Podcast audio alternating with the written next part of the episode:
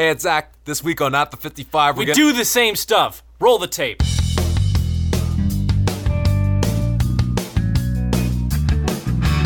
This is Justice Allen, running back number four for McMaster. It's Eric Starzella, starting left tackle for the Guelph Griffins Dylan Giffen, left tackle, the Western Mustangs. And you're listening to At the 55. at the 55. At the 55. Stay tuned. Best OUA podcast. Okay, let's start off with our players of the week. I'll go through my picks first. Number one, we gotta go with the man who showed out in honor of our presence at the UFT Queens game. That's Rashid Tucker, and watching him, we'll get into all the details covering the game when we go into the game itself. But you know, you could tell he was playing well, but I was blown away when I actually saw on the stat line that he had 28 attempts for 210 yards and of course the two touchdowns. So big ups to him. A lot of other good players around the league. We'll get into those performances as well. On the defensive side of the ball, got to give it up to Michael Reed for the Waterloo Warriors. Anytime you come up with 13 solos and a sack, that's I mean, that's incredible. Also, as a side note, so far I'm aligned with the OUA picks for players of the week, and the part that I separate on is for the uh, special teams player of the week. My pick goes to Jackson Hume for the York Lions with a 107 yard touchdown on a kickoff and compiling 205 yards combined on kick returns. Obviously, when you have five returns, a uh, five kickoff returns, a that that doesn't you know bode so well for the state of your team in general. But when you're gonna you net 205 yards, I'll tip my cap to him. Dakota, what about you? You know, I'm going to try something new here. Uh, I'm not going to tell you who my picks are. Okay. There's a reason to that. Um, we were recently trying out a new thing, a little fancy little graphic we got going on. It's on Instagram, it's on Twitter. Uh, I have all my picks for players of the week. I have all Zach's picks for players of the week. He just wants to, you know, hear himself talk, which I'm going to allow. But Thank for, you. for my players of the week, go check it out on Instagram, on Twitter, at the 55 Podcast. Fair enough. So definitely go check out check that out. Follow, subscribe, like uh, all the content there. So moving on to our who's back. Dakota, you want to start us off? My who's back is not going to anyone on a football field, but more importantly, the parking lot just south of it. My who's back goes to true fandom, true parent supporting their kids, riding for their team. Uh, especially a big shout out to Kevin McLeod. Uh, his son Owen plays for U of T number 44. Uh, you know, they him and his wife graciously invited me to their pregame tailgate, um, which I thought was a great idea. Unfortunately, there was one truck, one truck with food and drinks. Um, so I think it's, I think it's really important that you know, U of T's back to their winning ways. And when I say back, I can't remember it because unfortunately I wasn't alive way back then when they were winning. Fair. Actually, no, 1993 they won. I was one years old. I was one years old when they won. And I was some, I guess like. But we were months. here. We were here. That's the most important thing. No, but they, you know, UFT's at 500 right now. We'll get a little into the Queens game later, but I think it's great to have, you know, parents out at games, you know, getting other fans maybe don't have kids involved there to come out and watch.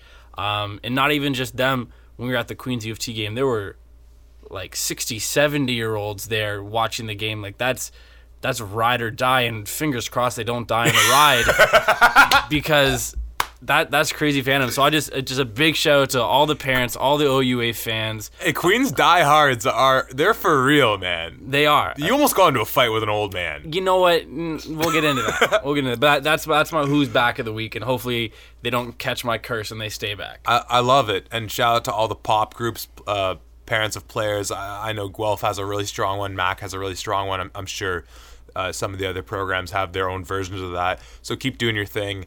For myself, I will go with a player that we saw ball out this week. I'll give it to Andreas Dueck. And he's been playing really well all year. We saw him not have his greatest game against York last week, only going for 219 yards, one TD, and two picks. This week against Windsor, you know, I- give all credit to you. The whole angle of this being a pissed off Marauders team, despite the win in York, that that was just a lackluster performance for a team that many people can envision being in the Yates Cup and competing for that championship. but he balled out to the tune of 389 yards, three TDs, and no picks. Uh, so shout out to you, uh, Dueck, and uh, well, I don't have to worry about not cursing him because he's on bye, but I, I don't want to think about how the curse might manifest on. Uh, Let's not think about it. Let's not think Let's about it. Not think about it too hard. Um, so that's that was the who's back, and uh, I guess with that being said, let's jump into our first game, and we'll go with Let's do it. what was my pick for the game of the week, Western at Guelph.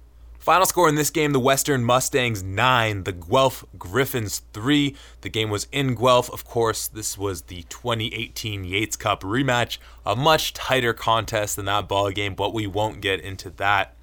And a couple a couple initial thoughts. Firstly, I, I didn't watch this live because as we mentioned, uh, you and me were obviously at the U of T game. But this game goes, or I should say, flies in the face of, of something you had said uh, a couple weeks ago, or maybe it was last week, in that defensive games are better live and not as enjoyable on 100, TV. 100%, yeah. And that offensive games, I mean, offensive games are fun to see live and are more palatable on TV.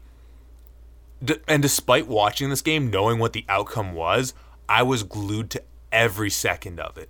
Every single play, it felt like the balance of the game was on the line. So that's number one. And actually, as a sort of an extended point on that, you know, in, in spite of the loss, I think Guelph should be very happy about this game. And I think just OUA fan OUA fans in general should be very happy about this game. I I wrote going into uh, in my sort of three questions for week 5, are we going to see or you know, is is there going to be another contender stepping up to the plate? And I think that it's fair to say that that Guelph looks like they can hang with with Western. They clearly showed it. But the other point I want to get on on this because you know if you're Western, a win's a win. That's great. You held Guelph to three points.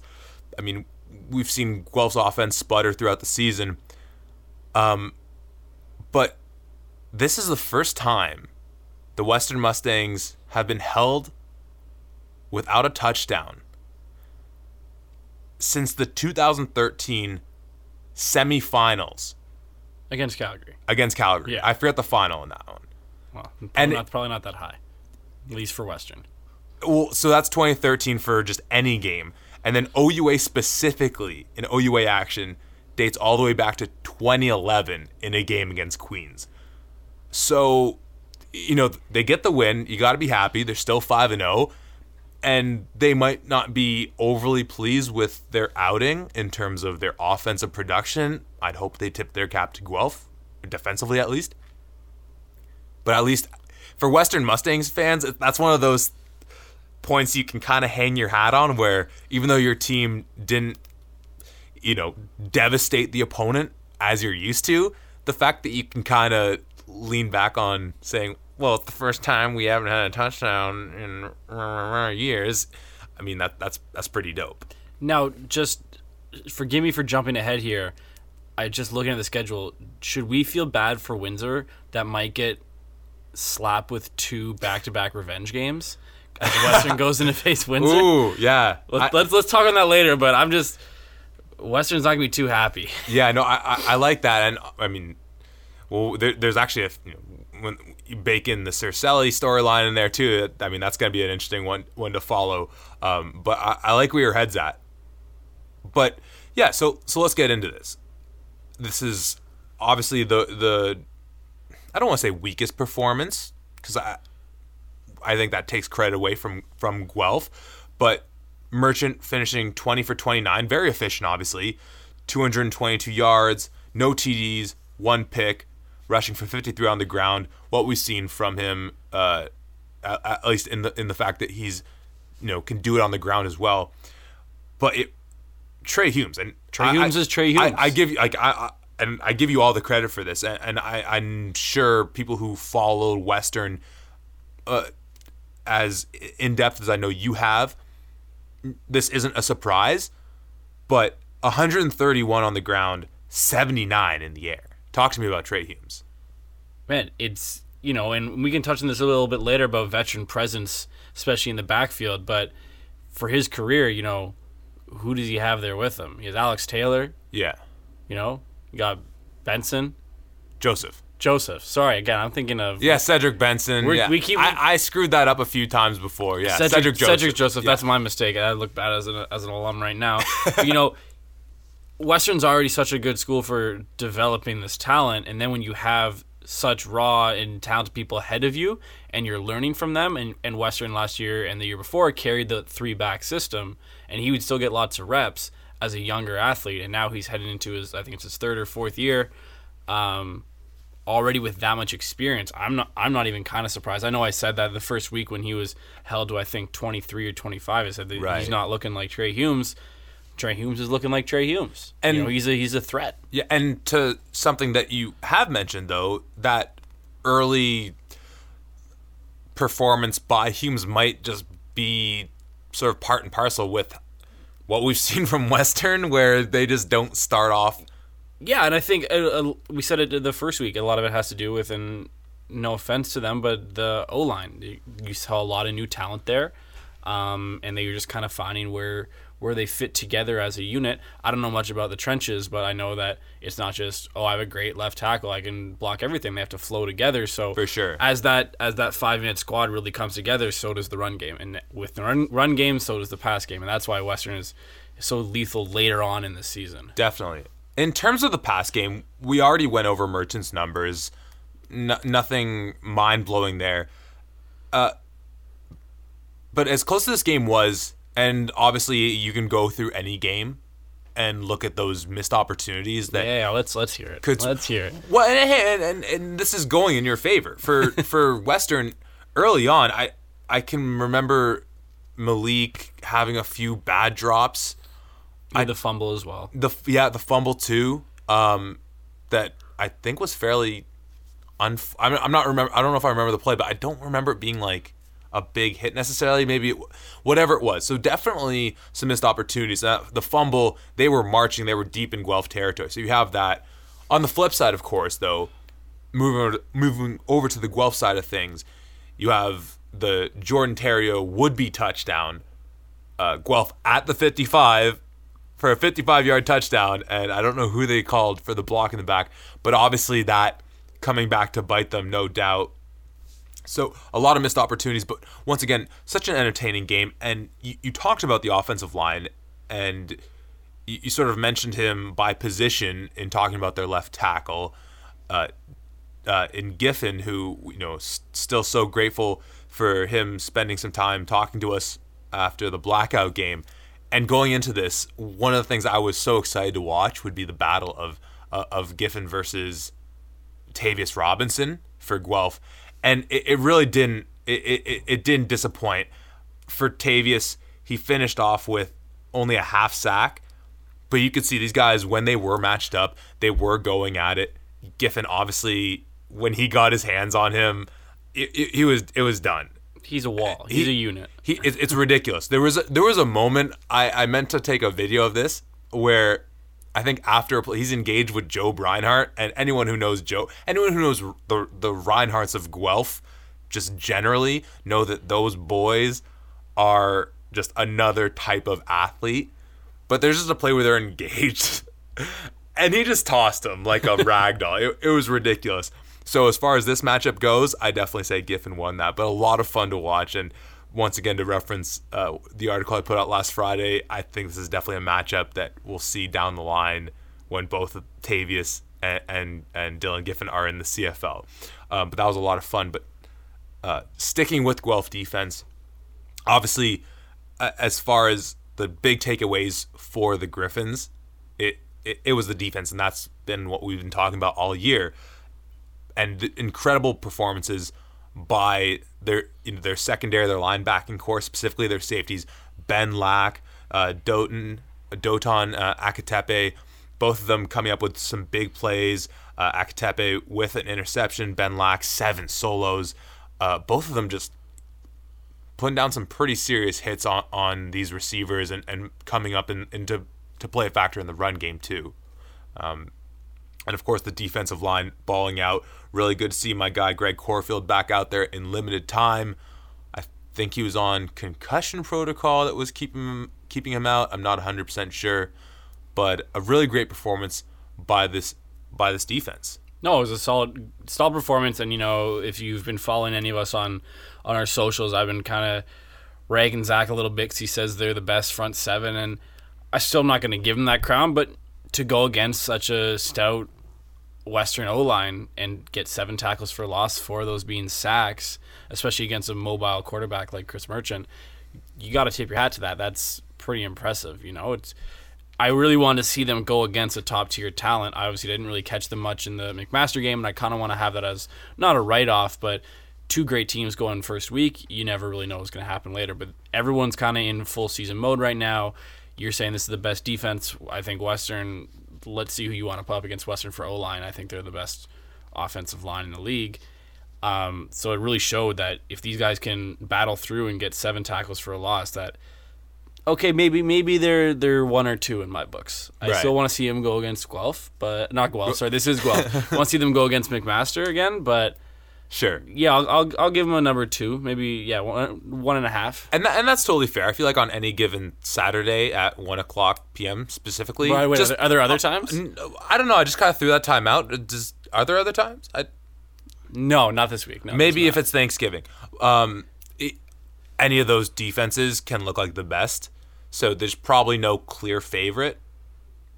I mean, of course, depending on perhaps whatever bias one might hold. Um, no matter what, I think coming to the playoffs, we're going to see a Mac Western Union or a Mac Guelph or a Guelph Western yeah, or two of the Well, three. I think we'll definitely see Yeah, it we'll- to. Well, I never, we'll never, know, but hopefully we'll see two of the three, and that's.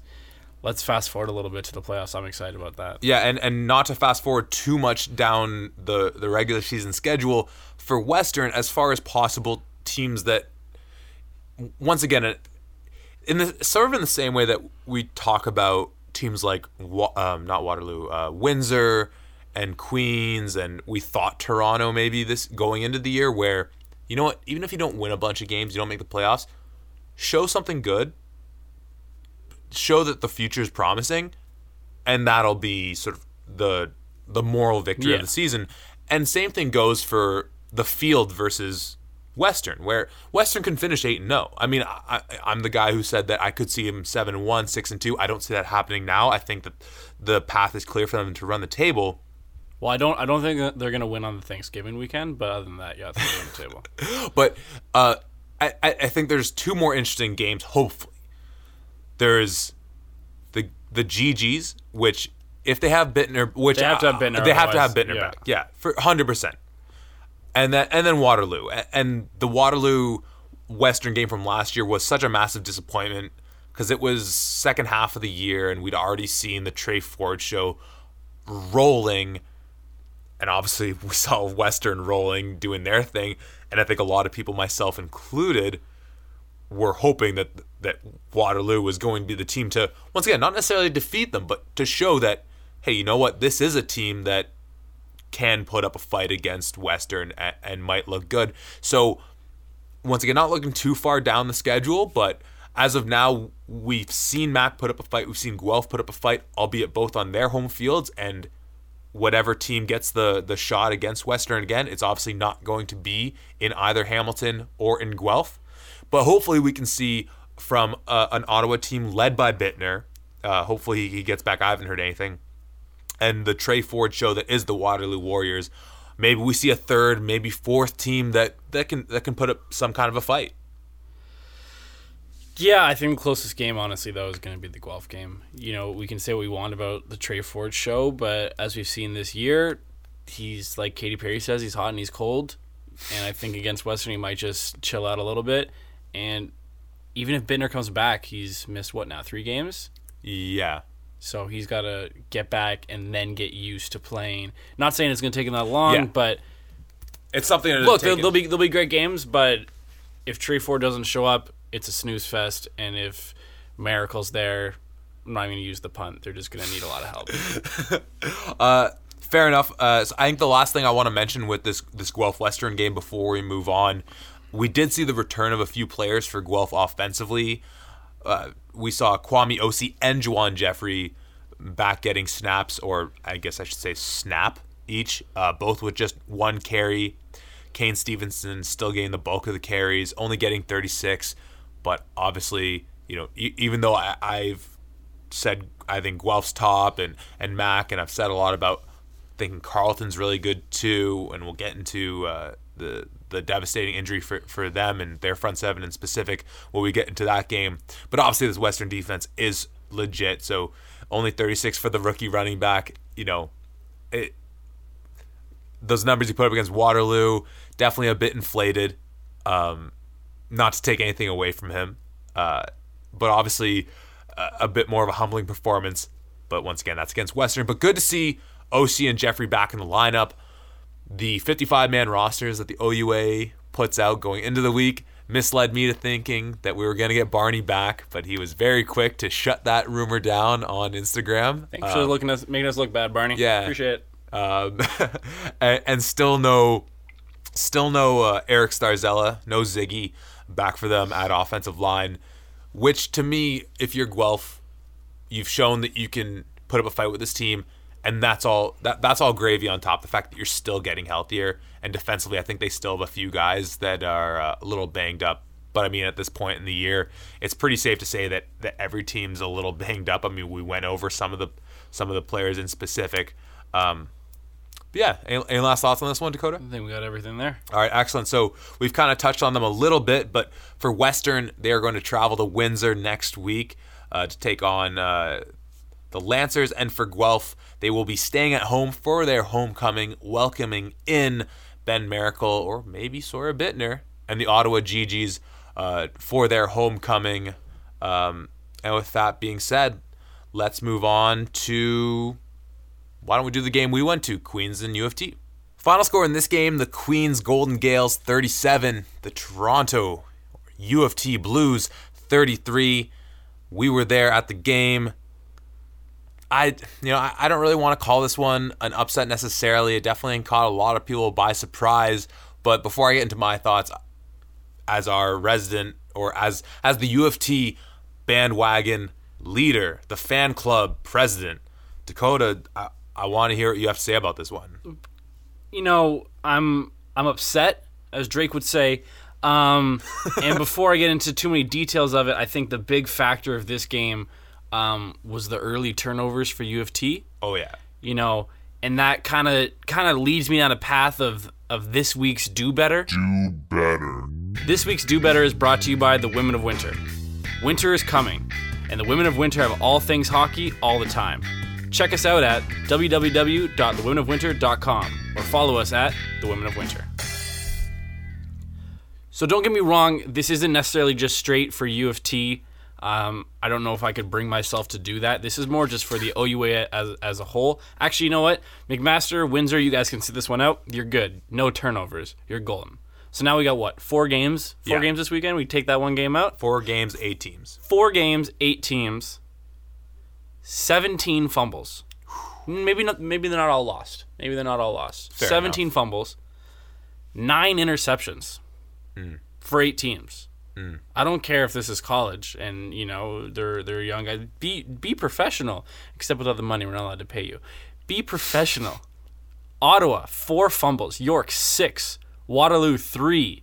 Carleton Queens, you good? You got none. U of T two, which came in what the first three or four drives. Think so, something like that, which ended up being rather costly. Windsor and Guelph each had one. Interceptions. Ottawa had one. York had one. Waterloo, Waterloo Carleton had one. Queens had two. U of T had one. Western and Guelph had one. This is ridiculous. I, forgetting penalties and everything we said, you can't win games with turnovers. Well, you said that last week. Yeah, you can't do it. The last thing I'm gonna end on, other than do better, is ball security is job security. Ooh, I like that. Ball security is job security. Without the ball, you don't have a job. That's it. That's my do better for that. You can take over for the U of T. I'll, I'll come back when I've when I've calmed down. Well, I no, I think that's incredibly uh, pertinent point to this game specifically because we were everyone was so excited to see what this UFT team was going to look like coming off the bye, and I was that one person trying to throw some shade. I hate that you were right. well, and it doesn't even mean I was right because that might take away from this Queens team progressively getting better, which I think is what we expected from them. A young coaching staff with a young offense, a young defense that it was going to take time for them to get into their groove. Uh, but I guess the big question was th- this team was on fire. I mean, that Windsor game just I don't even remember the numbers. Just disgusting numbers for Clay. All all the bird gang going off. Everyone was eating. Then they go into Laurier.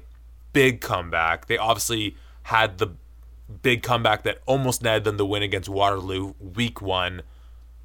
Uh, and then they have the bye right in the midst of them being on such a roll. And once again, I I don't know. I just had the thought, what if this is gonna slow them down a little bit? And from the gate, this it looked like this team was just gonna keep on rolling with Nicholas Williams with an 88 yard kickoff return to start the game off.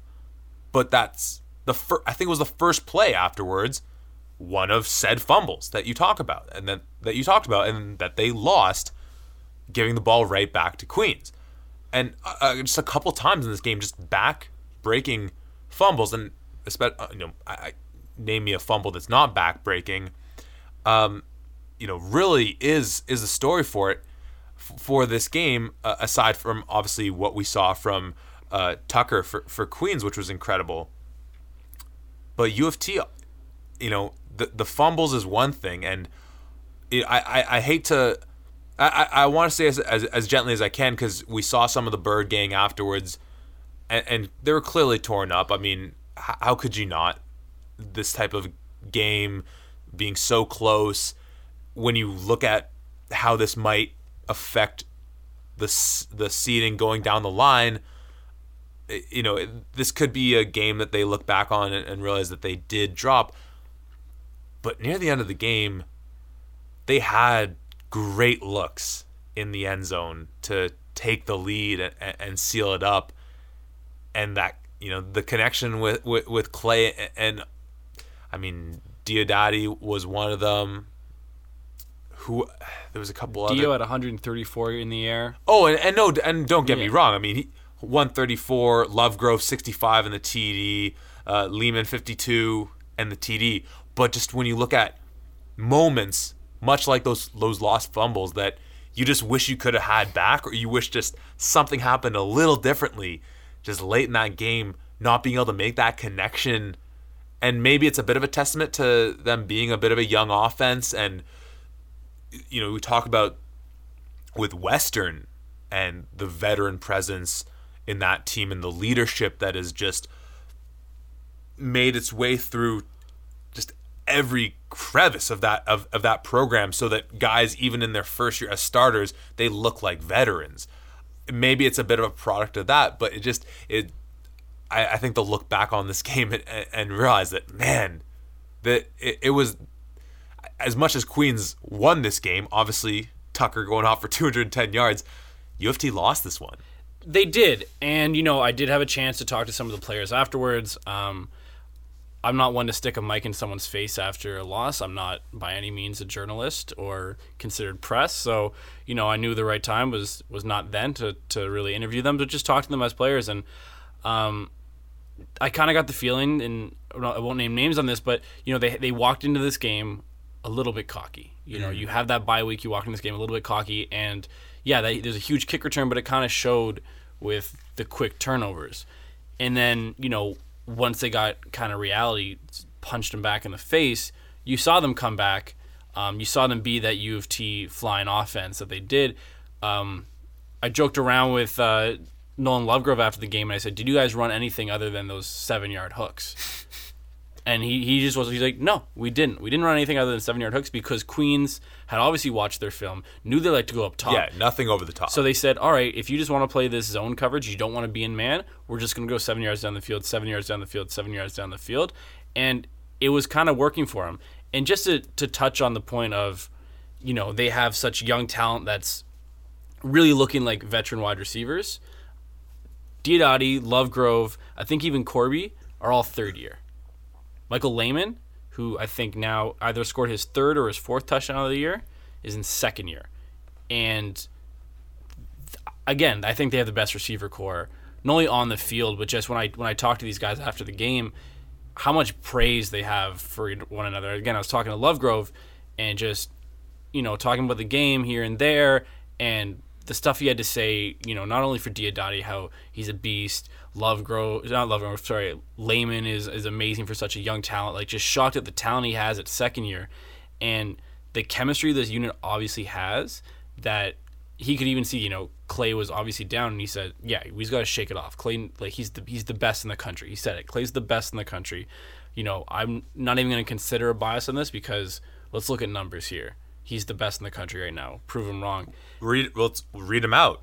Tw- 345 yards, three TDs, one pick, Thrown over 50%. and 110 on the ground. Yeah. Tell me, tell me he's not the best quarterback in the country. Let's let's find someone else that's better. Um, but yeah, just to talk about the offense there, they, I think they have a chemistry. Obviously, it's a very unfortunate game. Um, it's not a make or break game going into next week, but definitely a, all right. Let's get back to what we were doing. Let's go back to. I joke, but a U of T winning ways. But like, let's go back and let's You're not wrong. let's run the table. Okay, maybe you know Mac will be a tough game. Guelph might be a tough game, but right now they're ranked six in the OUA. Six is playoffs. So they just got to beat out Queens, and hopefully this game, yeah, doesn't come back to bite them. But I'm not too worried about them. I don't think they should be too worried either. and I, I think for good reason. And you hope with a young team, you, you talked about being able to shake it off. I mean, it's such a cliche in, in football next play, next play, next play, but that's obviously a lot easier.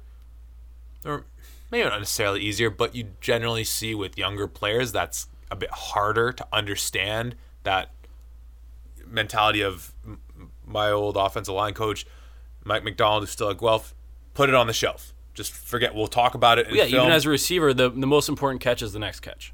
That's exactly. always was. Exactly. So hopefully, as you mentioned, a youthful team that they have that maturity, and based on the the way you described your interaction with Lovegrove, and I caught a little bit of it. Um, you know, shout out to Nolan, super nice guy, just being you know talking to us after after the loss. They definitely seem to have that understanding, and as you mentioned, maybe a- a little bit of that cockiness perhaps going into this game maybe th- this could be this once again this could be a game you look back on and realize that ugh man that really screwed us up not not taking that game. But if it can galvanize them to be like hey you know what?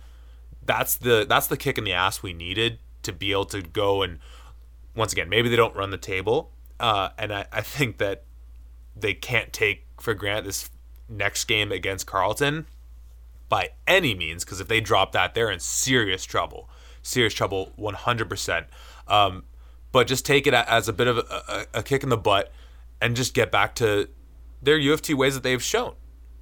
But with that being said let's talk about this queens team. Now going into the game i, spoke briefly with my good friend matt nesbitt coach empty o-line. My first question was about the quarterbacks because this is something that we've talked about because we've seen james james keenan seemingly be the the go-to guy and we've seen spurts of of Ryan Lacandro some games where they it's looked like they've split it first half second half. We talked we gave our two cents on that how we felt about a team gelling with just one quarterback versus another and how you split that time up. And he gave me the impression that all things being equal and by that I mean assuming no injuries Yeah. Le- probably the the guy that they're gonna go with, and his, his stats on the day aren't incredible. 280, two TDs, two picks, which in your books I know you call that the wash. um, but you can see he's got arm talent for sure because there were plenty of times where these receivers were getting past their DBs, and Lacandro was slinging it out there, and maybe just a little li- little nervous, a little just excited, too. A little excited, overthrowing them. But at the very least, you can at least.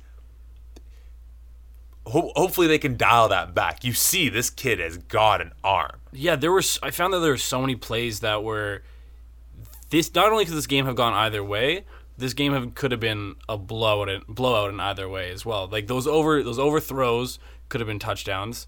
Um, just looking here at their who is their kick returner, Ben Aaron. Yeah. He had one that he had a kick return that got called back. Like, sorry to jump off the table a little bit. No, but yeah, so, yeah. so many different like, man, what could have been if just one little thing. I Yeah. mean, that, but that's That's football. That's that's football. That's, that's life, any, anyone really. that anyone that knows football. It's it's yeah that that happens so much. Yeah, so so many of those just you know plays that were off by just a few inches. But the story for them is the run game, and Rashid Tucker was incredible. As I kind of said in giving him props for my pick for offensive player of the week, watching this game, everyone in that st- in, in that stadium, and as a quick aside here, amazing crowd. Know, obviously, Queens brought their. I don't know why. I don't know why you made me sit on the Queen's side. Eh, well, you saw what almost happened. It's it's it's it, yeah, that's fair enough. You almost fought like an 80 year old man, but uh, I digress. But great crowd nonetheless. Um, but so you could see that Tucker was going off. He was having a great game. But like, I did not like. Did you have any idea that this was gonna be? These were gonna be the numbers he had? I he thought had. he had like 120 maybe. Yeah, yeah, something like that. Maybe maybe like one like high 100, like 160 or 170 max if I really wanted to push it. I did not see this coming. And and another thing to talk about with this team, especially when you look at the running game, is that they're much like their team as a whole, their offensive line was very young. And with some injuries, they were starting two rookies, right guard, right tackle. The right tackle, whose whose name I'm forgetting at the moment, left the game for injury at one point, and they had to put in another rookie at tackle. And it, which makes it all the more remarkable that Tucker was able to put up these numbers. So, you know, we'll, we'll see if this can carry on for this team. You know, I- think that as well as we kind of mentioned already, that for Queens, win this, this isn't win now mode for them, but we kind of said that with given how young they are, this should the season should get better as you know each week passes as they get a sense for who they are. And I don't know, especially with this win over U of T and how tight the standings they may end up being when it's all said and done. Who they might be ready to win earlier than people thought. yeah, I don't. I still don't think it's a win now, but winning now would be nice sort of situation. It's you know they're expecting to be good in two or three years, but I'm not going to turn my nose up at being good now. By no means are they. It's Canadian college, so you're never really tanking. By no means are Yeah. they tanking right now to win later. And it's not like you can like trade future draft Yeah. picks to like stock up for this year. They're not bringing in Kawhi Leonard on the the one year deal. but I mean that yeah, there's no problem in winning now, and and even if you are on the brink of the playoffs, if I'm Coach Snyder, I'm saying, guys, this is a new program. We have so much young talent, and we're we're almost in the playoffs. Yeah. After like one year as like a full unit Yeah. together, we're almost in the playoffs. We can do scary things. And as an avid hater of Queens from being from Western, I don't like it. But as a as a big football fan and football supporter, it's fun to watch. These are the bright future uh, Golden Gaels we're seeing here, and it's awesome to watch. Uh, any last thoughts on this one? Yeah, I do have to say it. Um, it was my borderline special teams player of the week. Um, only because you know I know him personally and I thought it was hilarious what he did. Uh, Chris McLean, um, the punter for U of T. Um, you know, we we talked about it. If for those who don't know, he ran. Uh, we'll call it a fake punt. Uh, Chris, we know that wasn't fake. Um, for 25 yards, I talked to him after the game because we always joked when I coached him at um, at Clarkson Prep that you know if he's ever in that situation, I, I think I drew up four or five fake punts, and even though I was the coordinator, I was never allowed to call it. I said, "Yo, if you're ever in that situation, you run it, but I'm gonna tell I'm gonna tell the head coach that you did that all by yourself." So even in the last game, he he did a very similar run, and you know I got yelled at, and I I pointed it all on him. But I talked to him after the game. I said, "Let's be real. Was that a fake, or was that was that a called fake, or was that a you called fake?" And he said, "That was a me called fake. You know, the A gap got blitzed, and he and he took it. From that was a that was a big first down. They only got a field goal out of that, but that was I felt that was a big momentum shifter as well for the game going into. I think it was near the end of the first half. Yeah, it sounds about right. So So, yeah, that's that's my last. so we'll, we'll put that play next to the Clark Barnes uh, kickoff returns for plays that you take full credit for. No, I I jokingly take take full credit for Clark Barnes, and I'm not going to take full credit for for uh, for Chris running that. But it's always Yeah, fun to see that. No, of course. You know, a full season of us joking around of, hey man, you, you see the fake, you take it, you have the legs, Yeah. and he does have the legs, and not just for kicking. yeah. So it was fun to see, and I'm, and I'm glad that he. I asked him how the coach reacted. He said, oh, he loved it. He was hype. Again, it's one of those situations where if if you fake it and take it yourself and you don't get it, you're probably seeing the bench for the rest of the game. But big shout out to Chris. Happy happy you went for that. It's good to see you not just kicking the ball. No doubt. And they're going to need a good performance from their special teams unit and, well, every single unit as they travel to Ottawa to take on the Carleton Ravens uh, next week. I mean, we'll, we'll just get into that later because there's a lot of thoughts on that one I, I, that I have. I'm certain uh, you have a lot to say about that too. And for Queens, they're traveling to uh, take on the Laurier Golden Hawks. Uh, coming off their bye, we have That's the, gonna be a good game. the Golden Gaels versus the the Golden Hawks. The battle of the uh, the Golden something or others. Birds. Is that what a gale is? I hope so. I thought a gale was like a storm, but isn't it? Eh, who Why would it, why would it be gold? I don't know. That's that's for Queens to to Find out next week when we figure out what a gale figure out what a gale is. Uh, but with that being said, we'll call that a wrap on that one and move towards the next game, Windsor at Mac. Final score in this game, the McMaster Marauders 47, the Windsor Lancers 19. This game was in Hamilton, and as you had predicted, this was going to be a pissed off Marauders team coming home after a win, but a much well, a less than impressive win against York than we would have thought from McMaster. And to start off the game, I was kind of worried that that might continue. On their first drive, I think they had two bad drops. I don't remember who exactly it was. And then the first catch for Mac was what should have been a touchdown, but called back for offsides. And, you know, we'd kind of talked about that with what what York did well against them that seemed to disrupt their flow was bringing pressure. And we saw when Windsor played Queens they were brought a lot of pressure to the tune of I think it was 8 sacks they had against them. So maybe Windsor would have been a or maybe Windsor would be able to have that type of success or something similar against Mac to slow them down.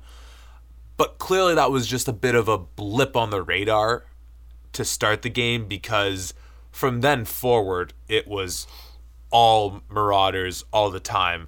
Just going through their scoring each quarter, they had 14 in the first, 13 in the second, and then 10 and 10 in the third and fourth.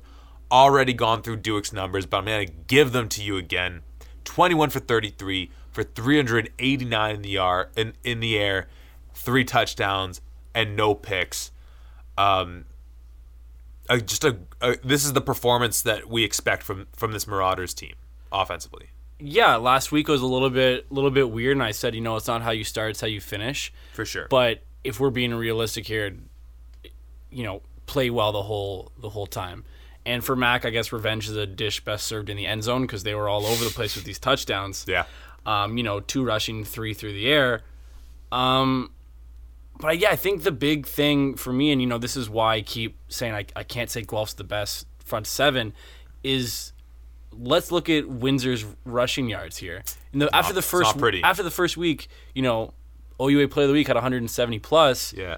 and then this week five carries for 14. That For- being Jacob Savani, of course. my apologies. Yeah, and then your your other leading rusher is your quarterback, Sam Gerard, five carries, 21 yards, and then you only have one other guy, Marvin Gaynor, with three carries for 12 yards. No one else can crack 10. I, don't even know why they. It doesn't have. They don't have a lot of attempts here. I'm seeing pretty much just what is that? That's 18 attempts total for rushing.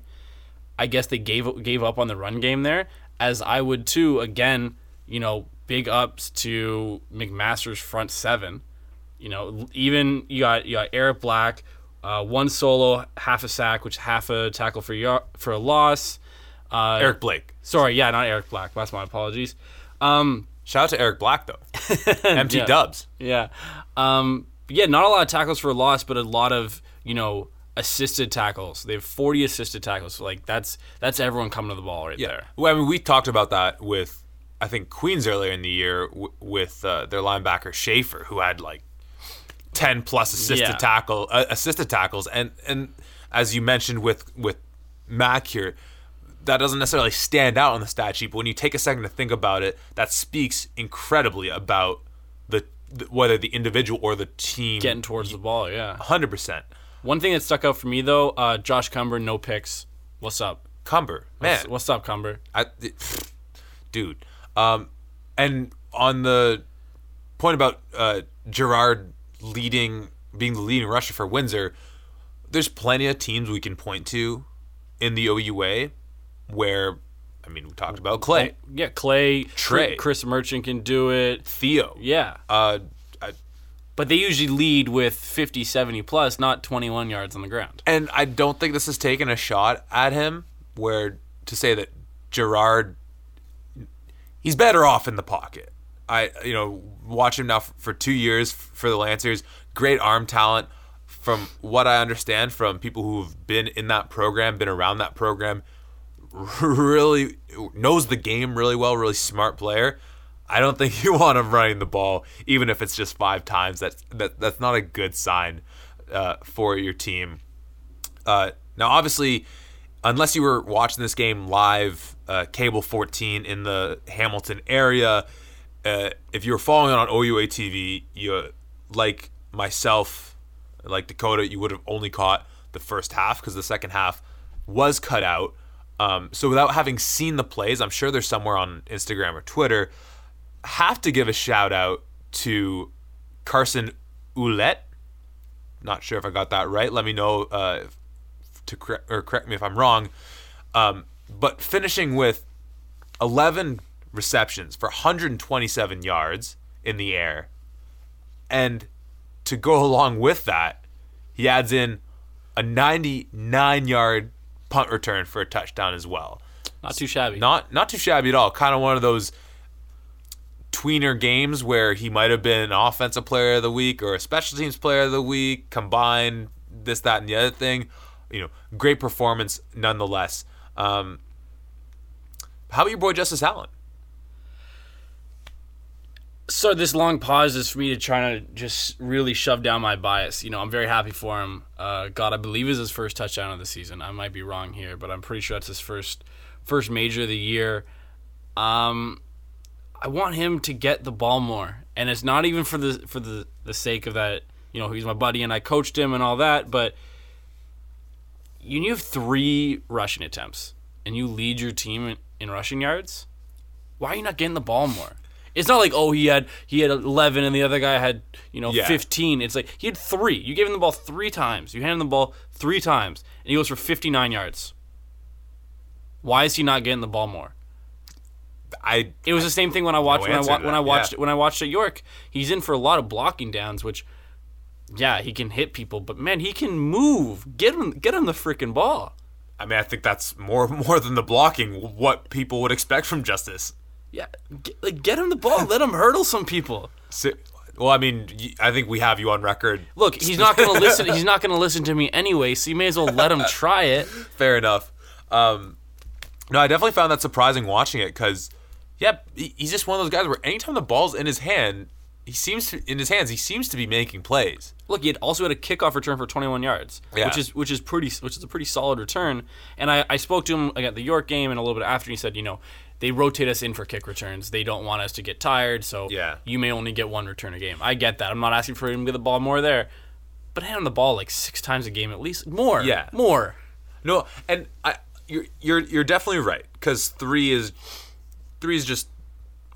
It, it's, I've it's had I've had more handoffs, and I'm a wide receiver. Like.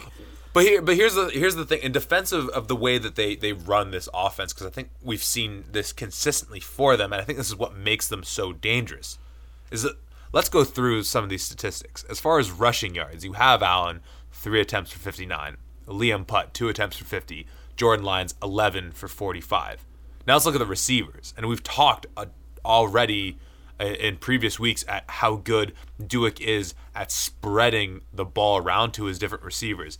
You have Tommy Neal, seven receptions for 127. Tyson Middlemost, three receptions for 119 and a TD.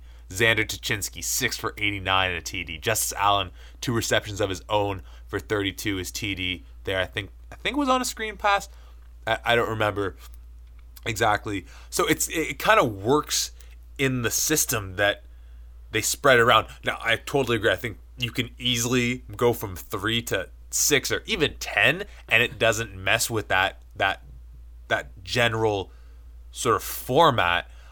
But this is what I mean. You talked about the defense, and no doubt, and as much as I talk about Guelph, hundred percent, I'd be ridiculous to not think this defense. Well, it doesn't matter what I think. This defense is good. We just Yeah. we just see it, and already mentioned how what worked so effectively effectively for Windsor against Queens in getting to the quarterback was bringing pressure, and if they were going to copy the or trying to copy the success York had against Mac, it was to bring pressure again, and they they definitely were trying to get after Dueck. Now they, they didn't get many sacks, but there was plenty of times where Dueck was under pressure, and this honestly was the most impressive thing to me. And I, I probably it starts with Ptaszek at, uh, uh, at the top and just makes its way all the way down through the program. The how professional this offense is, and it makes sense knowing that Dueck has all these weapons. But there's so many times where he has a man closing down on him, about to just lay him out, get the sack, but he knows that. Oh, okay. I, I got Neil coming over the middle. If I get if I get this ball out, it's a play. oh, okay, I I got Tuchinski. He should be getting free over the top now. And it it works every single time. 100%. And I freaking love watching it. This offense is so so much fun to watch because they have so many weapons. And uh, once again, I'll, I'll completely acknowledge that you know because Allen's so much fun to watch with the ball in his hands, it'd be great to see more touches. Look, you can discredit. You can discredit because I got I got definitely got a bias here. But No, no, no, no, I don't want to discredit it at all, but just no, but just this, this like this offense is this offense is seriously seriously scary and as you already kind of alluded to, whether it's the rematch with Guelph, Western, or both, uh, I, I can't wait to see either or, or, or both if we're lucky. A- Any last thoughts? yeah, on this just one? just uh, on on the point of offense and not not McMaster because we definitely touched on that a lot. Um, just a quick question to you. Yeah. Uh, growing up watching football, if you had you know Chad Johnson or Randy Moss on your team, would you play him or would you kind of just sit him there and maybe let him block a bit? You play it. Okay, so when you have Chris Osikusi, Ooh, okay. do you get on the ball one time? yeah. Ooh. And, I, and again, I you know we could only watch half the game. You never know what really happened. Yeah. Um, maybe he got targeted 12 times, but I highly doubt that he only caught the ball once. You know, maybe he got doubled. Give him a shot. You're down by a lot. Put the ball in your playmaker's hands. I mean, maybe maybe Big time players make big time plays in big time games. to to what you said though about maybe him getting doubled, maybe that's how a guy like Carson Ouellette ends up with 11 receptions and 127. If if they're saying, hey, you want to throw it to this guy, go ahead. Yeah, fair, gonna- fair enough. As we we didn't catch that second half, but We yeah, we will never we'll never know. we will never know. And even if someone tells us and shows us film, we will deny it. You got to get Chris Osikusi the ball. Also, You bring him over. He's such a talent. Get on the ball. yeah. Uh, also, I, I I caught this on uh, Lancer's Twitter or Instagram. They had like three or four guys who all had the same birthday on Saturday. I think Chris Osikusi was was one of them. So uh, to him, if if I'm correct in Are you remembering, sure, it's all three of gu- them, you sure three guys and not just Chris, OC, and Kusi?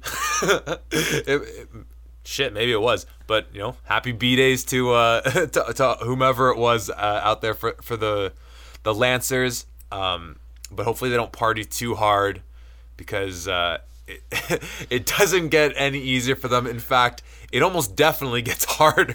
another another possible revenge game. yeah, we have Western traveling to take them on in Windsor. Um, as we kind of mentioned already and wrapping up the Western Guelph game, there is a lot of interesting things to talk about, and that's all. I'll pretty much uh, just leave that for when we get into our Week Six previews. And for Mac, uh, they get a well-deserved bye, um, and will return to action to take on U of T come October. Um, but with that being said, let's move on to our next game and take a look at. Let's take a look at Waterloo and Carleton. Woo! Final score in this game the Waterloo Warriors 34, the Carleton Ravens 24. This game was in Ottawa.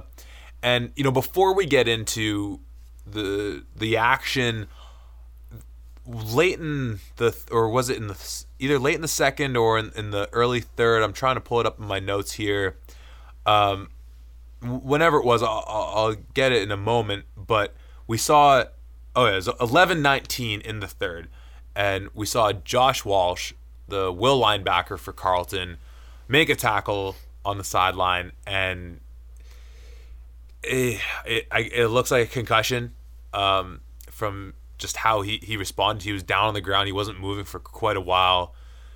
Eventually, you know, we did see him uh, be helped off the field, which was was was so great to see. Um, obviously, we don't know as of now what the future will hold for Josh. Um, but obviously, an obviously scary moment to see. No matter who you cheer for, who you play for, whether you like football, hate it, whatever, uh, to see take a, even take away the fact that he's as talented as he is. It's it's devastating seeing that happen to uh, you know a, a, a, such a, a young man. Um, but as I said, you know he he obviously he got up. You could see after the game and uh, Carleton and and Waterloo on Instagram they were making a, a big deal and rightfully so of highlighting how many of the Waterloo guys went over after the game to dap him up, check in on him, make sure he was all right. Um, so, uh, Josh, if you're listening to this, you know, obviously the, the speediest of recoveries, you know, get better. Um, yeah, a devastating, devastating blow um, for the, for this team. Of course, uh, being a veteran presence, part of the, for me, if not one of the top front sevens, definitely one of the top linebacking cores with with uh, of Walsh, Kasser, and Trevor Hoyt. Um, but you know what? As far as guys filling in for him, we saw Louis Kavanaugh fill in, and I you know not a name that I'm familiar with, but stepped up in the stepped up to the challenge. Finished with six tackles, six solos, and a tackle for loss, as well as let's hear getting getting a, a, a pass breakup. Um, so so big shout out to to Kavanaugh there for for stepping up in the moment. But getting into the action for both these teams, you know, we're getting to that point in the season where obviously every game matters no matter what. But now that we are actually seeing how the standings are unfolding it feels more and more like there's more and more weight on on each game and we saw Carleton get thoroughly handled in the blackout game against Western last week. We saw Waterloo with a disappointing loss uh, at home against Guelph. Both of them looking to bounce back, and it's definitely looked like the Tre Ford show got back on track. Ford himself finished 21 for 27, for 348, four TDs, one pick, and added 60 on on the ground. Uh, Dakotas is, you know, I, I won't necessarily fight you on the point about whether Clay's the best quarterback, but this is this is quintessential. He's, he's quite an electric quarterback to watch, and I really wanted to give him the who's back again, but we saw what happened the first time I gave him the who's back. So Tre, I'm not going to do that to you, it's man. For your own good, Tre. Yeah. Um. No, he had really just he he is back. Whoops, I said it. Sorry, man. It, it was a fantastic game, and and something I didn't even realize. Um, just watching it, Gordon Lamb. Oh, he went off. I Did, but like I, you know, you see him go off, but Yeah. 158 for three touchdowns. Yeah. You know, he's he's on the cusp of being an offensive player of the week. Obviously, Tucker had a fantastic week Yeah. again, but that's that's huge numbers. And then looking just looking at the uh, the ground game, Dion Pellerin being Dion Pellerin there, 98 on the ground, no keeping him out of the end zone, but just showing that he is you know the man. Give me the ball, give me the rock. 22 carries for all those yards, and you know one through the air for six yards. A little surprise here uh, for Ternowski. Solid game. I'll give him that. 81 yards through the air. Surprised to see him out of the end zone. Yeah. Do, do you are you not a little shocked about that? Well, I, I mean, as you mentioned, six for eighty-one. Nothing just to. No, very very solid game. But there's there's context to it, and the context is this is a first-team All-Canadian with the OUA MVP at quarterback, with a great running mate of, of Gordon Lamb alongside him, a great running back, and yeah, you kind of it, it definitely does surprise uh, when. I mean, let alone the yards, but when he's kept out of the end zone. So credit to to I'll give credit to Carleton on, that on that stance, and sticking with offenses. I I don't want to say I predicted this, but I definitely was. I was very happy to see the game Nathan Carter had for Carleton out of the backfield. 17 for 106, no touchdowns, but looking so much closer to the Nathan Carter that we saw all of last year. And you know, I kind of joked just a second ago about saying, or not to take credit in saying I predicted it, but after what we saw from Kane Stevenson against this Waterloo defense, this definitely had the feel for that that breakout game for Nathan Carter. That well, obviously we saw how Kane performed the week following his his breakout performance against Waterloo. But for Carter, given he's a veteran guy, he's been one of the top backs in the league. My my my hope for him is that this this continues, um, and obviously for Carleton, at this point, you know, being one and three, you need every every yard you can squeeze out of Nathan Carter if you have any hope of, making the playoffs at this point. Well, I think it should also be mentioned that he now holds the record, I believe, for most rushing attempts by a Carleton running back. Oh, okay. Yeah, and he's I think looking at it this morning, I believe he was 248 away from all time on the ground. So we'll definitely get that this year. You know, fingers crossed he stays Yeah, healthy. He for def- sure. he'll definitely get that. Um, one name I just want to point out, and a name I think that we're going to become a little more familiarized with in the coming years, uh, Chad Manchelenko, six receptions for 101. Yeah. Um, and then I then I also believe he's uh, related to All Star retired running back Jerome Messam, who put up huge numbers in Calgary. Oh, no way. Yeah. Um, so, you know, young talent there. Look for him to really. He's already kind of stepping up this season. You've if you've looked at the box scores, he starts at the bottom of the receiving and slowly crawls his way up to the top of each game. And now, you know, breaking that hundred yard mark is pretty solid for him. Yeah, and you know we saw Chad last year with this dynamic trio of uh, of Chad, Phil Loki, Quentin Soares, as in my books one of the best receiving cores, and we saw them last year do their thing as well. But of course, last year it was Michael Arruda throwing them the ball, and this year it's Tanner DeJong. Tanner finishing off 22 for 32, 274, two TDs, one pick you know, once again, not terrible, not terrible. Um, and I've kind of made this point with Ben Miracle and the GGs, where it's just it's such a shame when you have that talent at receiver, um, but it doesn't mean a thing if, if they're not just if they're not being put in a position to succeed. And so much of that is predicated on who's throwing them throwing them the ball. I mean, we talked about it with Ryan Lacandro for, for Queens, where receivers are getting open and he's just putting a little too much on it and i'm not remembering every throw of tanner's in in, in this one um, but you know it, it's it's reasons like that though just the fact that they have those established players including nathan carter as well in the backfield that um, that that give me hope that you know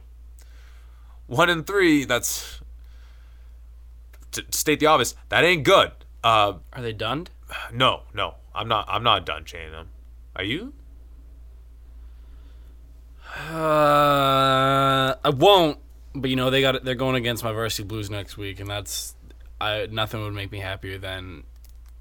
You know I'm gonna give I'm gonna give Clay the done chain, not that he's done. I'm gonna give it to him to take it up to take it up to take it up to Ottawa. Get set. Give it to him on the bus. I'm gonna give it to him. Take it up to Ottawa, and when they when they go up there, I, I'm sure you already know who I'm gonna pick that game. But you know, then they, they can go done Carleton. But no, I guess not yet. The same way, just out of respect, the same way that I didn't done Laurier, Yeah. I didn't done. I like that. Um, I'm not gonna I'm not gonna done Carleton. And well, and speaking of Laurier, because if we just take a moment to look at the schedule for Carleton, it's it's it's not an easy road for them to get to the playoffs. You obviously mentioned them having to take on Toronto next week and that explosive offense. Week after that's the Panda. week after that, they're home for Mac. But all of that leading up into a Week Nine matchup at Laurier, which 11 a.m. game two to note. well, that's just weird. That's Oh, you wait. We gotta talk about the schedule of timing. Did they just add another one in and then just switch the A to whatever? Uh, but a few there would be have to be a few bounces go their way for this to happen. But that could become a game where, um, you know, the, the winner the winner gets in, the, the loser doesn't. Obviously, a lot of that has to do with if Laurier starts to turn around um, themselves. But definitely a tough position for Carlson that they find themselves in, and it, yeah, it's, it's just it's unfortunate. I, I- won't I won't you know be a dead horse, but it, looking over the Waterloo side of things, we obviously gave credit already to uh, Michael Reed getting 13 solos and a sack in the game for them. But a, a big shout out to Curtis Gray. Uh, moved over to linebacker, got himself a, a nice pick. It was, well, I think it was pretty much just thrown right at him, but really making an impact for them. Uh, obviously, with the loss of, of uh, Jake Hinsberger, or was it Jake or one of the Hinsberger, whichever one it was, preseason. Uh, a, an already shaky defense being hit right in their linebacking core, which, you know, even last year with the defense being a little suspect at times, the one thing that was for certain is that they had good linebackers. That de- it definitely looks like the move putting Gray there um, has helped turn that around a little bit. But yeah, story of this one really just is that the Tre Ford show just got just back on schedule. Yeah, and just as my, as my finishing note, you know, Tre Ford wasn't perfect, and I'm mentioning this for two reasons. One, just to give a shout out to solid defensive play, game the interception, and then two, also probably top ten names in the OUA. Uh, O'Dane Altador, got that interception off Tre Ford. Okay. Um, so big shout out for the pick, and also just great name. Hundred percent. Um, shout out to I already, I already. I'm not even gonna try to throw out the name because I'm, I'm just gonna butcher it, and we do enough of that already, so I won't continue the trend. Looking forward to next week. Carleton will be staying at home when they will be visited by your U of T Blues, and your York Lions will then be visiting the Waterloo Warriors at home, um, in what I'm sure will be a thrilling matchup. Um, but with that being said, let's move on to the last game from Week Five. Ottawa GG's at York. Final score in this game: the Ottawa GG's 46, the York Lions 12. This was in York for their homecoming. Um, but didn't look so hot. Uh, first note of this one: Brett Hunchak. We saw him uh, get injured the the previous week. Noah Craney with the start, and you know, not uh, not not the not the best start, not not the best performance, not not the worst. I mean, maybe it was the worst. No, he could have done worse. Um, 17 for 33, 180, no TDs and a pick. Not the best start, but I mean, their offense, like as far as York's offense goes, What- that's kind of just been What this- offense? Well, you, would you like to tell? Look, I just us? said, you know, I, I do my do better every week. And every time we sit down before Zach says, you know, who's your do better? And every week I want to say it's York's offense. I can't do that every week. York's offense hasn't scored a touchdown since, what was it, week two against Guelph? Has that been in week two? Maybe week three? Two- yeah, whenever that was. Whenever that was. That was the last time they scored an offensive touchdown. Yeah, I've, I'm done saying I don't like York. I don't like York's offense. York's defense, we saw it against Mac, stellar. York's special teams, stellar.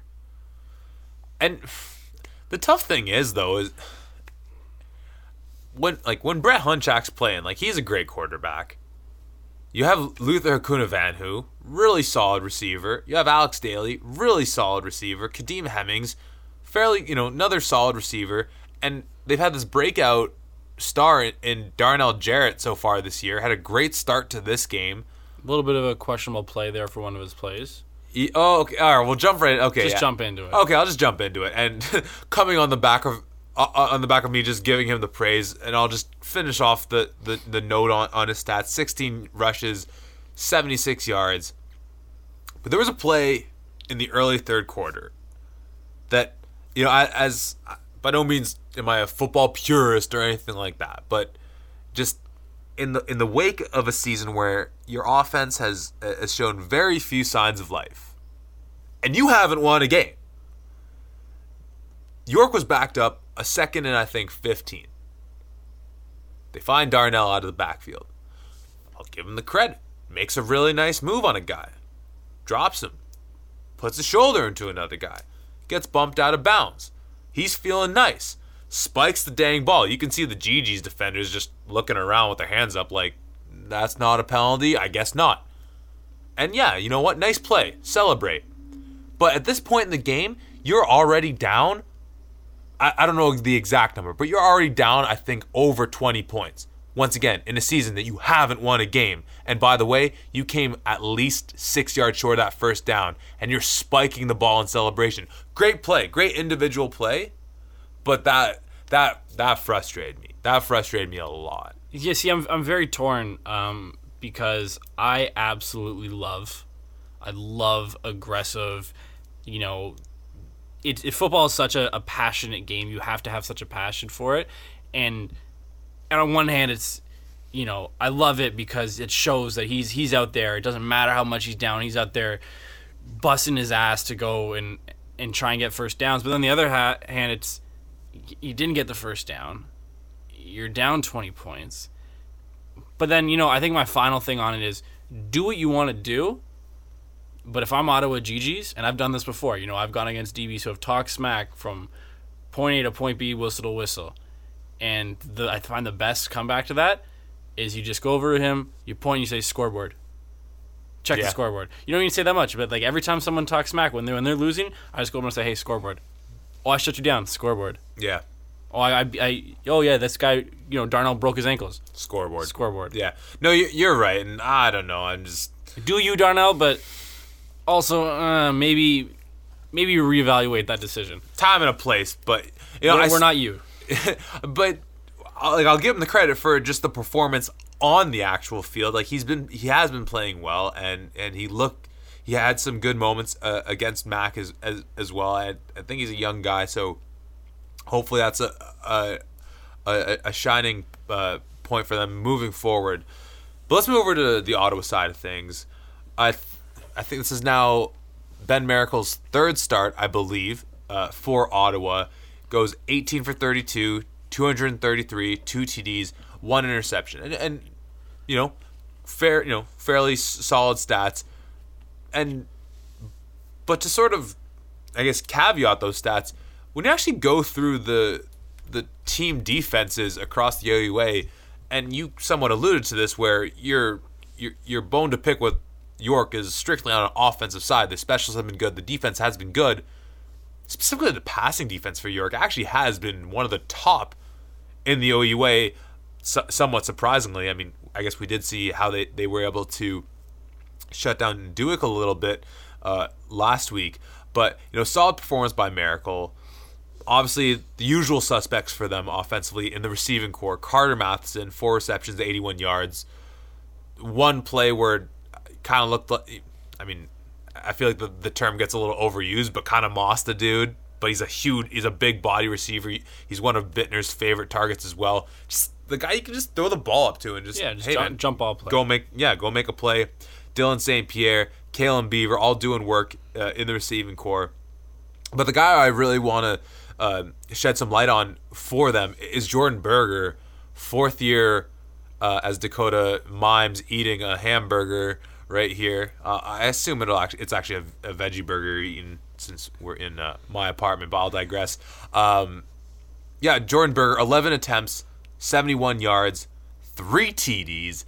Uh, big ups to you, uh, running back out of Toronto. Went to Chaminade, I believe. Um, and no, obviously, a big question for this team for the start at the start of the year was where is Dawson O'Day? And I believe you had mentioned you heard it was a it was a personal matter he was dealing with. So obviously, you know, more power to him. You know, at the end of the day, it's, it's just a game from a football perspective, of course, that's a massive loss for them.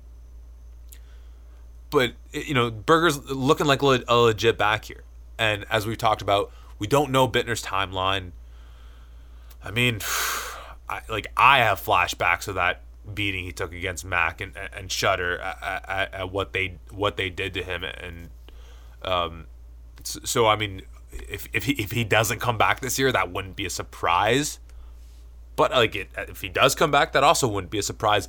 All that being like, I say all that to say this that kind of like last year, this Ottawa team has just low key been, you know, they just been good. But are they relying heavily on that defense? Yeah, they have a they have a solid offense and nothing against them. Um, but watching the couple games that that Ben played and looking at the stat line here yeah, is. And, and no offense when I say this, is he not just a game manager in a sense? no, I, I th- that that might be the case. That that very well might be the case. And you're right. The defense much like it was last year as well. The defense was where you know their bread was was buttered. But you know? Actually, let me throw this. Let me throw this question at you then. Who's the more legit three and one team? Is it Ottawa or Waterloo? Team Ottawa. Yeah. If we talk top end talent, Oh, well, Waterloo. okay, yeah, yeah. From well, But sure. just the fact that Ottawa is at three and one with what I said is just a, a game time manager, I find that, and I could be wrong. This team could be completely behind him here. You know, it's kind of like a go in the game, scores a couple touchdowns, and don't just really mess it up for us. Our defense is going to do what our defense does, and they're definitely more of a unit. Waterloo, crazy offensive talent with Ford, Pellerin, uh, Tyler, yeah, Lamb, yeah. but I feel like the gaping hole for Waterloo, which is the defense, is much bigger than the okay, we'll see how our quarterback does type situation with Yeah. yeah. Miracle. And again, nothing against him, but he's he's no Bittner. No, d- definitely. And it, taking a look at the schedule for Ottawa, I mean, the fact that they're in three, they're three and one at the halfway point of their season is huge because they have a really tough back end of the year. As we kind of already alluded to, they're traveling to Guelph next week for Guelph's homecoming. It's a rematch from the semifinal last year. That'll be a big game. That'll that'll be huge um, for both teams, really. Then after that, it's the Panda, uh, and so just Penna, Penna. so assuming Miracle is still in at quarterback, it, those are two massive games where take aside the actual competition. Guelph obviously is one of the top teams. Carleton at least has the talent to be a good team and put up a fight. You're going to another team's homecoming and someone who's played and watched a lot of Guelph homecomings. It's a pretty rowdy affair. That's right. Panda is a, I feel like is a toss up no matter. Well, and then the, I mean, if you look at the historical records, Ottawa's owned it. But yeah, no, absolutely. Recent historical records with Nate Behar at the helm, that's not a different story. But No, no, no. Of, of course, yeah. But yeah, those are generally really competitive games. Last year, Ottawa kind of had their number, or pardon me, no, was it? Yeah, Ot- Ot- Ottawa ended up taking it. Uh, but those are going to be two really interesting games to watch, assuming it's Miracle. And if it's Bittner, well then maybe this just becomes the the offense returns to form of what we expect to see them if Berger can continue to progress. But nonetheless, assu- assuming it's Miracle, these are going to be two really interesting games to see how he can handle the pressure of those moments. And Guelph, like I said, the homecoming, also a team where you could end up seeing them in the playoffs. And with Carleton, well, of course, it's the crosstown rivals. It's the Panda. It's one of the biggest amateur sporting events in all of Canada. And if it, if it's Ben back there, it's going to be really interesting to see how he does. Yeah, definitely. I think it's you know they could come out of those being five and one. They could come out being three and three, and that's with the way the standings are right now. It's those are very polar opposites of where they want to be in the standings. If they come out three and three, uh, obviously we'll we'll get into the Guelph game a little bit later, and next week we'll talk more about the Panda. Unfortunately, we can't be there, but uh, we'll we'll send a representative maybe. But no, I think yeah, as a young quarterback, this is where he. I believe we said it going in when he first started starting, being like, "Panda's gonna be the the make or break, loser Yeah. goes home type game." Um, but yeah, right now I'm just not seeing anything to wow me. But then again, even in the NFL, we've seen teams with unwowable quarterbacks win. So if they can, if Otto can keep that defensive team together, they're still a, a, a team that I don't necessarily want to see in the playoffs. No doubt, and especially as you've you know the, the point you've made all year long, especially if you're having to go to their house. Yeah. you never want to have to do that. Um, last thing I'll say about this uh, about this matchup, uh, I know I've sh- given him a shout out before. I'll give him another one. I will continue to shout him out. Tremaine Steven, defensive tackle, got another sack in this game, and that is from as a true defensive tackle, uh, Northern secondary guy, another Metro Toronto guy. Um, and I will 120% expect to see him get his first All Star nod this year on the defensive side of the ball um, for Ottawa. But with that being any last notes on this one? Beautiful. So with that being said, let's move into our week six previews. Now taking a look to week six in the OUA. Let's go through our predictions for the games. Let's start off with Queens traveling to Laurier. We have Laurier coming off the bye. We have Queens coming off the massive win here in Toronto. And I'm gonna say the Queens keep it rolling and take the win uh, against against the Golden Hawks and give you all the reason in the world to place the dun chain gently upon their necks. What about you? Um, you know, the dun chain may be covered in gold, but it's not going to belong to the Golden Hawks this week. I am going to pick Laurier. Queens had a great, great, great game on the ground. Uh, Laurier has a much better uh, front seven or at least defensive line Yep. than U of T does. You know, it'll be close. I am a little bit nervous going into this game, betting back to back against Queens, but I think Laurier's not out yet. You know, I called them. I said, "Hey, I got the chain. You want it yet?" And they said, "Hold that, hold that." And I was like, "All right." One thing I want to point out just before we get into the next game, Yeah. uh, OUA, I will be contacting you in the off season. There are five games this week, as there usually are. All of them are at one o'clock. Yeah. This is ridiculous.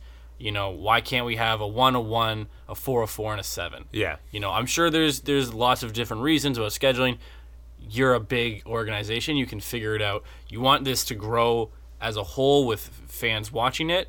If I can only watch one game, obviously I can watch them later, but I don't I don't honestly don't care about games when I know the score. I can throw them on two TVs, cool. There's five games. Let's split them up a little bit. It's a little bit ridiculous. Sorry for my little rant there. No, no doubt. Me and Eddie harked on that a ton last year, uh, and I completely agree. Um, but moving into our next game, your U of T Blues hitting the road, possibly. Oh no, not possibly. You are you are giving them a dun chain to take with them as well to Ottawa to take on Carleton. Need I ask who your pick is for this one? You don't need to, but you may as well hear me talk just because I love my voice so much. I have U of T coming out winning this game. Um, it's not a revenge game in the same sense with Mac versus uh, Windsor last week, but definitely, you know, they they're feeling the pressure right now with that borderline playoff berth for the first time in years. You know, maybe not feeling like they performed as well as they did against Queens. Going up to Ottawa, I always say is, is a is a tough matchup. Um, you got a little bit of a rattled Carleton defense there, you know, losing a, a star there in their defensive side. Close game, possibly. I like the aerial attack in Ottawa. We'll call it, you know, high altitude up there in Ottawa. Oh man, this one's tough. I, I mean, we just saw what the you know lethal passing attack of, of Waterloo was able to do to them. You know, we saw the week before what Western's passing attack was able to do to them as well. Clearly, it doesn't get any easier against Toronto, and uh, I mean, you have a three-game losing streak for Carleton that crosses over the their bye. I I just I, I want to believe in this Carleton team. Do it next week. No, I don't. No, I'll, I'll I'll go with the home team on this one. All right. I'll make it interesting. I'll pick Carleton. Sticking with Ottawa teams, we have the GGs in our next game, which is Take- the good, good, good, good, good, good game of the week. Oh yes, absolutely. I wasn't sure where you were going with that for a second, but yeah, our game of the week: the Ottawa GGs taking on the Guelph Griffins. It's Guelph's homecoming. Uh, this game is also uh, where we have our Madison pick of the week. Uh, Madison is going with Ottawa um, for no uh, particular reason other than the fact that she's going with Ottawa. So it, is important to note though that she is two and oh. zero. Yeah, and she's two and zero going against, or picking against unanimous picks by the rest of us, and I feel like this might be the same situation because I know I'm going with Guelph in this one. I'm definitely going with Guelph. Yeah, we'll see where Brandon and Eddie stand on, uh, stand on this one, but this may turn out to be another one uh, of those situations. Hopefully for Guelph, it, it it works out better than it did for Waterloo, and um, Miracle is going to need a really good game. Yeah. Not a mirror. Against uh, Guelph's front seven, they're definitely a top two in the league. And I just don't see it. I don't see them coming down to Guelph and, you know, might be another low scoring game, but Yeah. Guelph comes out on top for I, sure. I think that's the only route to victory for Ottawa is that the defense just has to just shut Guelph down. Um, maybe not to the likes to to the extent that that Mac did or that Western did, but you have to limit them. Just give Miracle an opportunity to to get a score or two. And yeah, but uh, you know there is a road to victory for them. I'm not betting on it. Will we see a return of the Barney game? Oh my gosh, I hope so.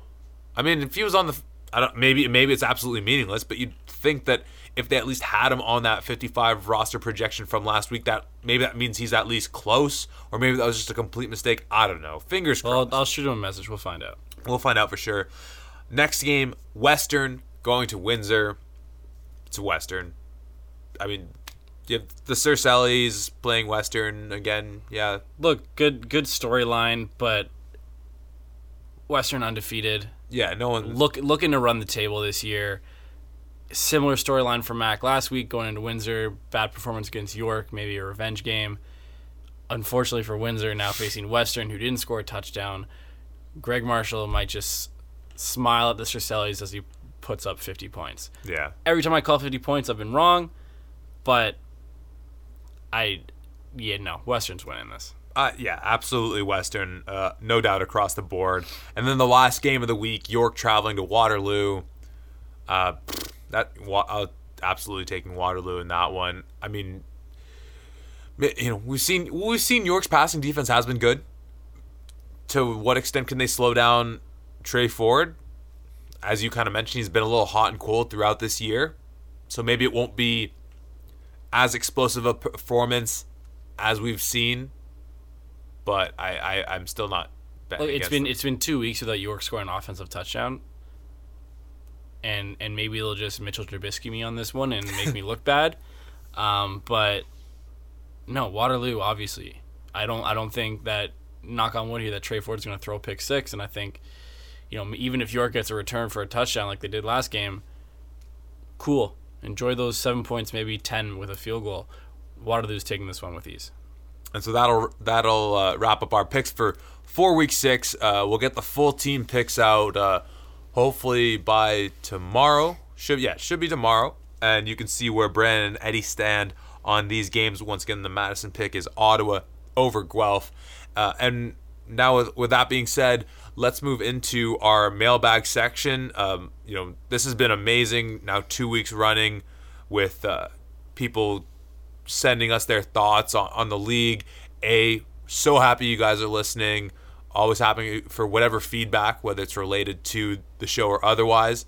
Um, and if you're listening, throw us five stars as well on whatever you're listening on, because I'm sure that'll be super helpful as well. Um, but let's get into some of these questions, and uh, we'll start off with uh, Nick Oakley, uh, a Guelph supporter. So big ups to him.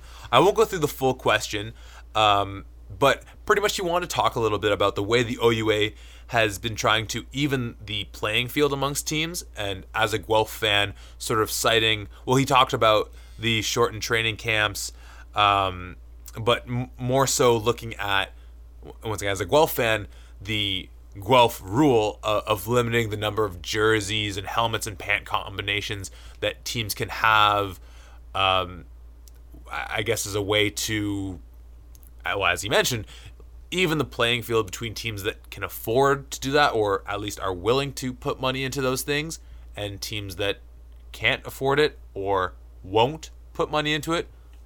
What's your take?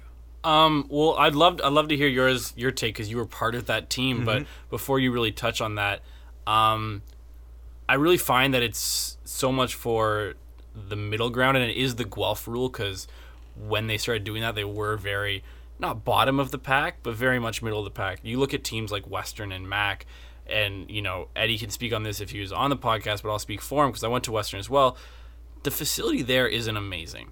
You know, you're not when you go for a visit, you're not blown away by anything except for the fact, you know, you're gonna walk by that trophy case. You're gonna you're gonna see what they brought in.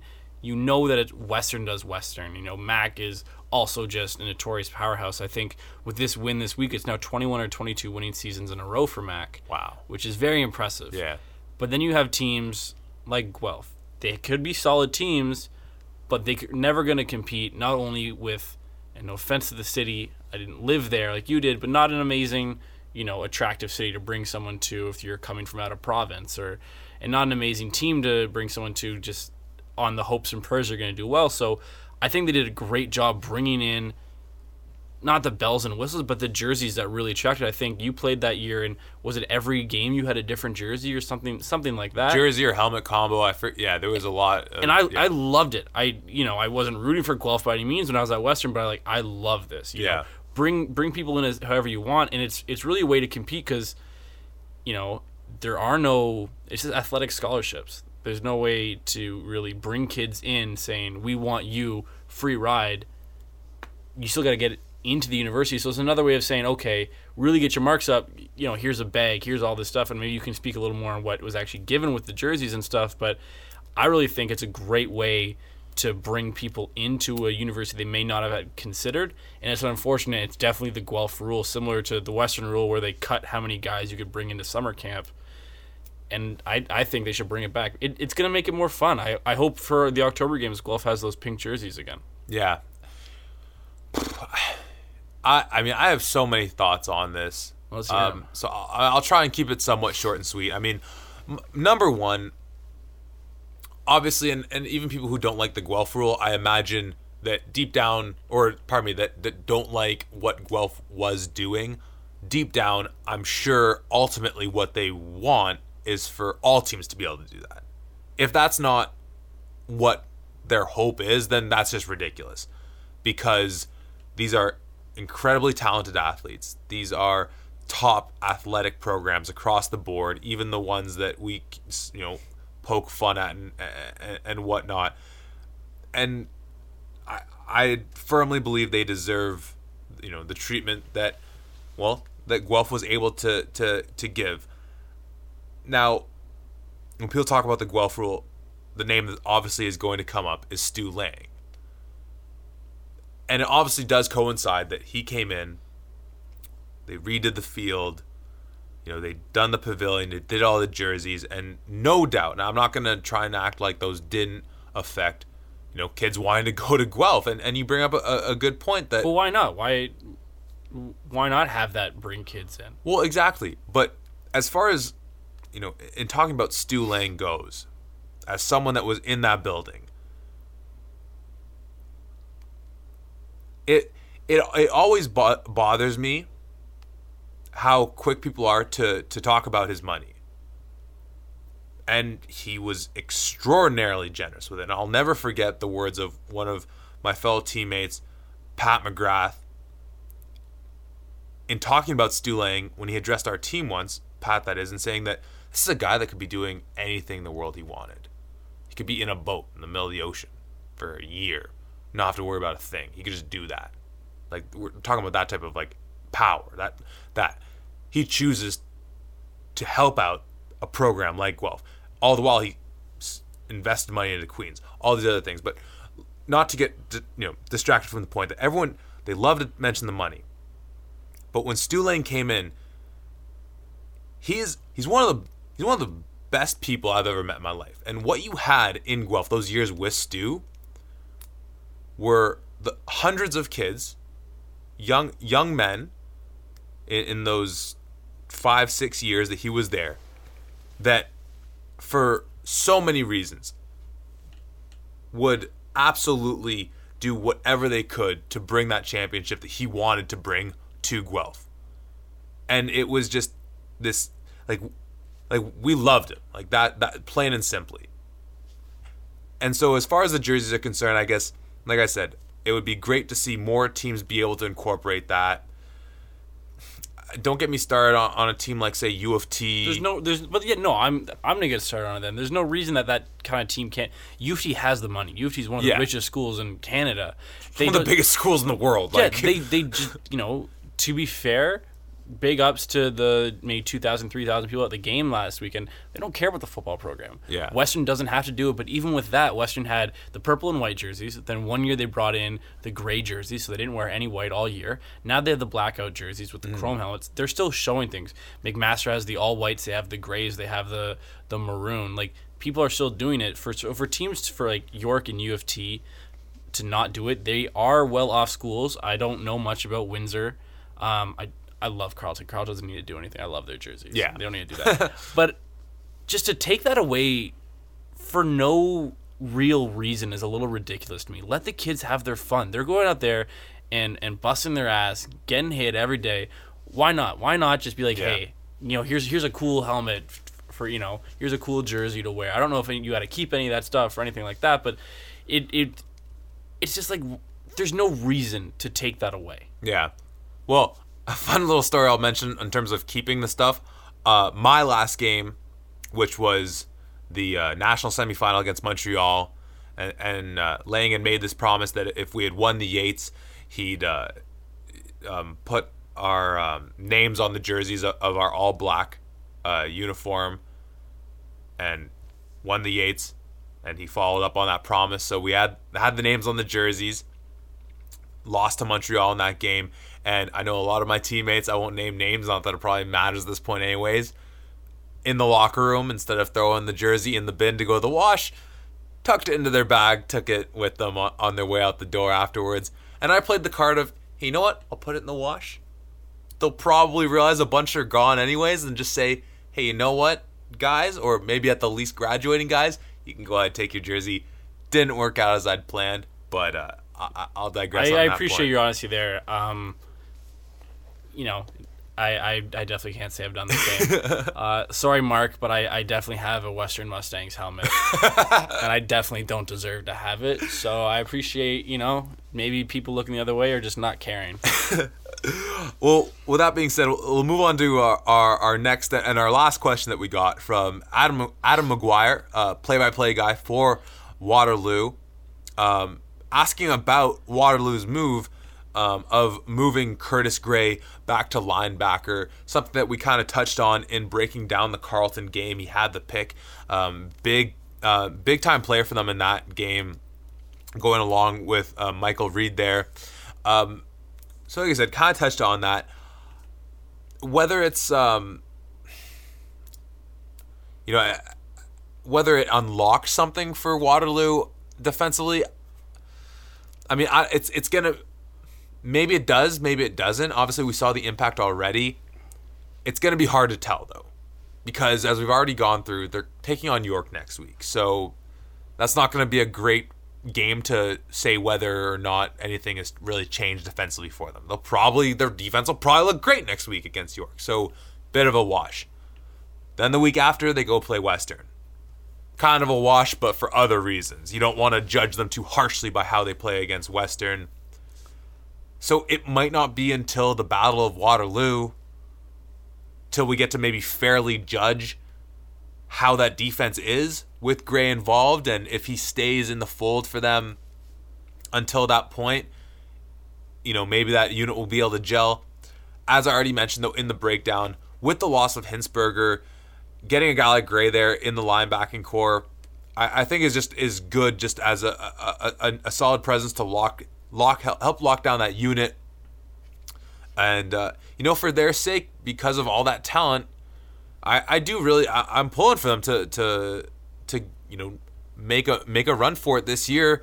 Um, touched on an episode earlier on the season. This is Ternowski's draft year. Ford's in his third year. I mean, still still young, still still a young team, but you know that it gets to a certain point where you just wonder like it does does Waterloo become one of those teams where it hey what happened to that dominant Waterloo offense that never won a Yates, you know?